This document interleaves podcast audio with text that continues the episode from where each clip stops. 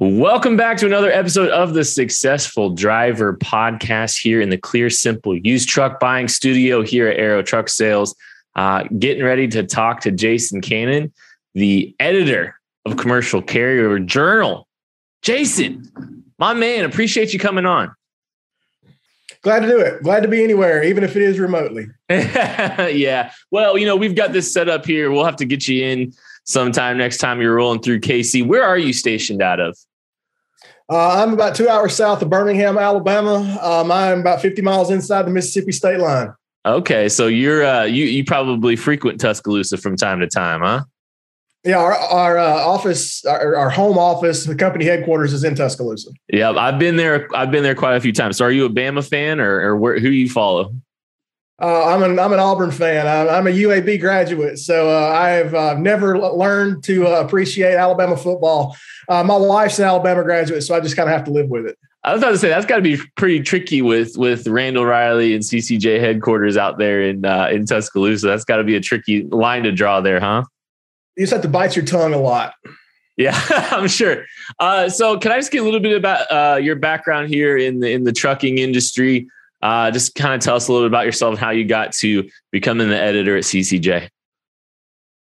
Yeah, I'm a uh, newspaper expat. Uh, my my degrees in journalism. Um, I worked in newspapers for about a decade, um, and I mean, you guys are pretty familiar with what's going on in the newspaper business. Uh, it, I kind of got out before it spit me out. I was lucky enough to land on my feet at uh, Randall Reilly doing some online editing for them. Uh, I did that for several years. Uh, and they asked me to take over a couple of roles at CCJ, which included uh, the equipment and maintenance beat. Um, I did uh, all the articles or most of the articles that, that were on maintenance and hard parts, you know, tires, oil change intervals, things like that. Uh, I got my CDL. I do all of our test drives. I do almost all the test drives for Randall Reilly properties, including all the ones that require a CDL. I've got a Class A CDL, so I can drive just about anything that is non-tank or hazardous that has uh, 18 wheels and a steering wheel. Wow. So, do you? How many? How, do you, I mean, you're normally just doing test driving. You you don't. That's about the, all the miles you log in the year, though, right? Um, yeah, if if it's been a while, I'm one of those guys that really likes to get out and practice, um, especially because if you're test driving the truck, a lot of times these are pre-production models. So if you ding it off of something, it's not something that's easily repaired. Um, so I will I, I, will get out and drive something I've driven before that's just um, really more practice to make sure I'm, I'm sharp. I I can still back that I can still kind of get a truck safely where it needs to go. You know, it's cool though that you, you know, with a journalism background that's been in the, in the paper industry, someone actually, you know, kind of it's a little bit of practicing what you preach, being a, as immersive, uh, you know, in the trucking industry as you are to, you know, to you know, as the editor of CCJ, a guy that actually has a, you know, a license like that's that's interesting to me because that's not the case across the board or or you know with every sector. Well, you know, in a in a class eight truck, it's you know you want to when when you do a test drive, when you tell a story, you want to tell a story that resonates with the guys that read it. And you know, it's not driving an F one fifty where I'm just saying, you know, the, the seat's comfortable, uh, the ergonomics is good, my elbows kind of hang right, the power switches are right where they need to be. There's so much more involved in it when it's a Class Eight truck. There's that you know, there's there's considerations like noise, there's considerations like vibration, there's you know, on road handling, uh, power if it's an 11 liter or a 13 liter or things like that. I mean, there's just so much more involved, and it's it feels a little disingenuous if you don't have a CDL because then you're relegated to private property, and then know, how many uh, how many truck drivers really spend a lot of time on property that's not shipping and receiving, right? Right. So, you know, being able to get out on the highway and say, you know, it feels like this on this stretch between Atlanta and Marietta, and uh, it pulls on a, a 17% grade. Um, I'm this many RPMs. This is what it feels like, loaded to this many thousands of pounds uh, it just it, it, it, that gives me an ability to tell a better and more rich story for the people that I'm trying to uh, to, to, to, try to get the the story across because you're never going to fool those guys, man. I mean, if if I'm driving this thing around the Walmart parking lot, they know it. And, and there's a big difference in you know yanking 35,000 pounds over 600 miles than it is just dragging it around in a circle on a track. Well, you, you seem like a storyteller at heart, obviously, and, and you kind of brought the word story up a few times. So you've probably, you know, had some good exposure to some some people in the trucking industry. So we like to ask this question to everybody that comes on this show. What do you think makes a successful driver? Ooh, uh, let's see.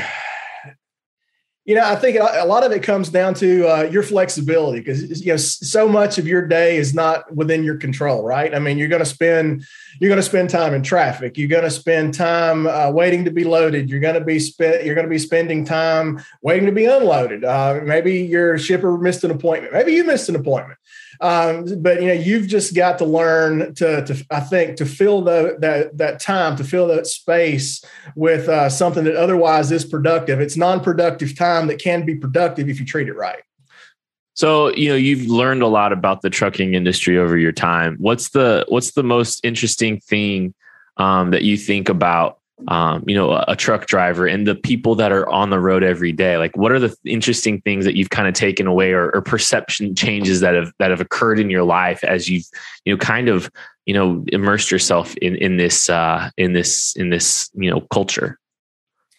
Uh, I can answer that a couple of different ways. One, um, you just kind of come to understand that the the trucking side of the house um, is about 10 years behind the automotive side with deployment of technologies, um, you know, especially some of the stuff that's put on the vehicle itself. Uh, you know, like adaptive cruise, adaptive cruise is, you know, depending on your OEM, it's just is still three or four model years new. Uh, that's been on passenger cars forever. Um, some of these automated uh, braking systems, they're they're still pretty cutting edge on the on the commercial trucking side, but they're basically standard on everything on the automotive side. Um, and and on the I guess the, uh, the flip side of that is uh, automated transmissions you know you can't hardly find a standard in a in a passenger vehicle right now or really anymore. Um, but with a lot of drivers a standard transmission or a manual transmission is the only vehicle that they'll drive. So mm-hmm. you know that's a complete different um, spin on things from the commercial side to the passenger vehicle side or the light duty side. You know right now we're kind of experiencing a lot of supply chain issues um, continued supply you know chain issues. So um, what do you kind of think um, in the you know in the short time in the short term you know where uh, it, w- what kind of impact do you think that's going to have on the on the trucking industry uh, right now um, I think what you're going to see in the near term is kind of what you've been seeing in the in the I guess the most recent past. Um, if you've got a truck on order, you're still not going to get it anytime soon. I mean, unless you're kind of one of those next couple guys in line. Uh, we did see some easement in parts availability in December. Um, that was not anywhere near to the level of what's needed to kind of clear the, the truck backlog, so to speak. Um, but it, it, it is getting slightly better. Um, you know, I'm, I'm, I'm, still looking at order boards and what I'm hearing is that the backlog is about a 14 ish month mm. uh, deep right now. So if you're at the end of the line, it's 2023 before you get your truck. Uh, I don't think you're going to see that kind of uh, a logjam clear itself this year. Uh, I do think you'll see some relief, but uh, if again, if your OEM has told you that you know it's going to be late 2022 before you get your truck, it's probably going to be late 22 2022 before you get your truck. Mm. You know, uh, you, you kind of touched a little bit on parts there. You know, the outlook on parts. Um, you know, both for for new trucks and just you know you know secondary market truck, you know, just you know repairs. What what's kind of your perspective there moving forward? Uh, is that a used truck question? Used and new, honestly, I'm fascinated on both sides of it. Uh, well, you know, used trucks right now, um, me and you both could probably retire if we'd have bought four or five used trucks in 2018 and just sat on them and not moved them. Um, you know, they're up 50, 60%, depending on what model year they are. I mean, and what class they are. I mean, there's, I think, class six. I read somewhere today that uh, a class six commercial conventional is uh, up 103% over 20, uh, November 2020. So, I mean, you could have bought a truck for 40 grand, just parked it and sold it for 80. That's, that's pretty yeah. incredible. Yeah. Um, and you know, it's, it's not quite that serious on the class eight side, but it's pretty daggone close. Um, yeah, I think it's probably a 50, 60% increase right now as far as what the trucks are going for. Uh, trucks are appreciating every month instead of depreciating. So it's you could you could have bought a truck last month, held it for a month, and probably sold it for at least three percent more money. Uh, you know, that's you know, that's better than what you get depending on what your I 401k is in. You you don't get a better return on your 401k than that. um, as far as parts availability goes, eh, like I alluded to a minute ago, that, that is getting a little bit better depending on what you're looking for. Uh, there's a lot of sensors out there that are still in high demand. Uh, and we've seen a couple of truck OEMs that uh, DEF sensors are in such desperate need that they have instituted a software patch that sort of tells the, the computer to ignore the fault from the that the DEF sensor is given so the thing will continue to work. Um, you know that's not something that um, I think we would have imagined under normal circumstances. But I mean, we're three years into abnormal circumstances, so I think at some point you just got to kind of figure out the way a way to make it work to your advantage. So, if you were talking to someone looking to purchase a used vehicle right now, what would you be telling them to to look for to pay attention to? What are the things that you're focusing on right now? If you're if you're talking to someone considering purchasing a used commercial truck. You know, I think it goes back to what I answered your question about uh, being a successful driver, flexibility. Um, if, if you have a very unique and a very specific spec, the odds of you finding that truck are not in your favor. And if um, you know if you're just married to it and that's exactly what you have to have, then you're gonna have to pay up for it. That's going to be a premium truck commanding a premium price. Um, it, it's going to sting when you go to get it. Um, if you've got some flexibility to where maybe engine displacement is not critical, it's important, but it's not critical. Um, if your axle ratios, uh, there's some flexibility there. If uh, you're not married to one OEM, obviously everybody has a preference, but if you've got some flexibility on whether you will switch OEMs, um, all that stuff's going to work into your favor. You can get trucks. You may not be able to get the one you want, or you may not be able to afford the one you want. But if you have some flexibility and you're able to kind of take a beating on one end, and when I say take a beating, it's you maybe you don't get a, a comfort feature, maybe you don't get the rear axle ratio that you want, maybe you don't get the transmission that you want. But if you have some of that flexibility, that's going to be your ally right now. So, how do you think COVID uh, is going to affect drivers in 2022. Obviously, you know we've seen a lot of changes in the trucking industry the last few years. For this upcoming year that we're about, you know, that we're just in the, you know, in the beginning of, how do you think it's going to affect drivers in 2022? Um, yeah, I don't think 2022 is going to look a lot different than 2021, really. Um, you know, it, it, it all comes down to drivers are still looking for the same things that they've always looked for.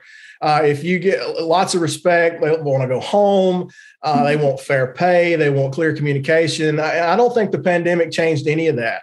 Uh, and, and, I really, I don't think anything changes any of that. And you think about it, the way you like to be treated at your job and the way I like to be treated at mine. I mean, that all filters down to the truck driver. That's not a, it's a unique job, but it's, it's really, uh, it's, a, it's, a, very uh, human type job. You know, a lot of touch points with a truck driver. I mean, the, they have to deal with dispatch. They have to deal with the fleet manager. They have to deal with the, the, the maintenance manager. They have to deal with the people on the customer side. They touch and deal with a lot of people. So, you know, I don't think their wants and goals have changed throughout the course of 2019, 2020, 21. I uh, can't see it changing in 2022. Do you think the do you just think the trucking industry has changed for forever out of the pandemic? Like, I mean, do you think there are just some fundamental changes that are just going to just be be part of this um, you know, this profession, this industry moving forward? Oh, sure. I mean, everything's changed forever. Um, but specific to trucking, uh, I think a lot of the transitions that have sort of been forced here make a lot of sense, and it, will enable a lot of efficiencies on down the road once everybody's kind of come to embrace them. Um, we have seen a shift toward uh, paperless, you know, electronic bills of lading. Um, that's not super common right now, but they do pick up a little bit more head of the longer the pandemic drags on, the more head of steam that they get.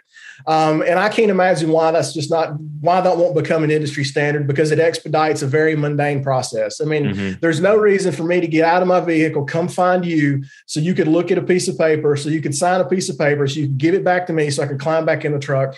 When I should be able to hand all of this stuff off to you electronically, well before I ever get there. You can deal with it well before I ever get there. Confirm that everything's accurate on site and send me on my way. I mean, that just unlocks a lot of time on the driver's side, but it also unlocks a lot of time on the warehousing side because that doesn't happen once a day, right? It happens 500 times a day, depending on how many people are coming in and off site. Well, that was Jason Cannon. He's the editor of CCJ. I'm so appreciative of your time. You get some great questions. It was great to talk to you, Jason. Thank you for spending a little bit of time with us here. Glad to do it, man. Anytime. That was as painless as it could be. we try. Uh, that's an episode of the Successful Driver podcast. Appreciate you listening, watching. Be sure to subscribe to our YouTube if you haven't already, and we'll catch you later.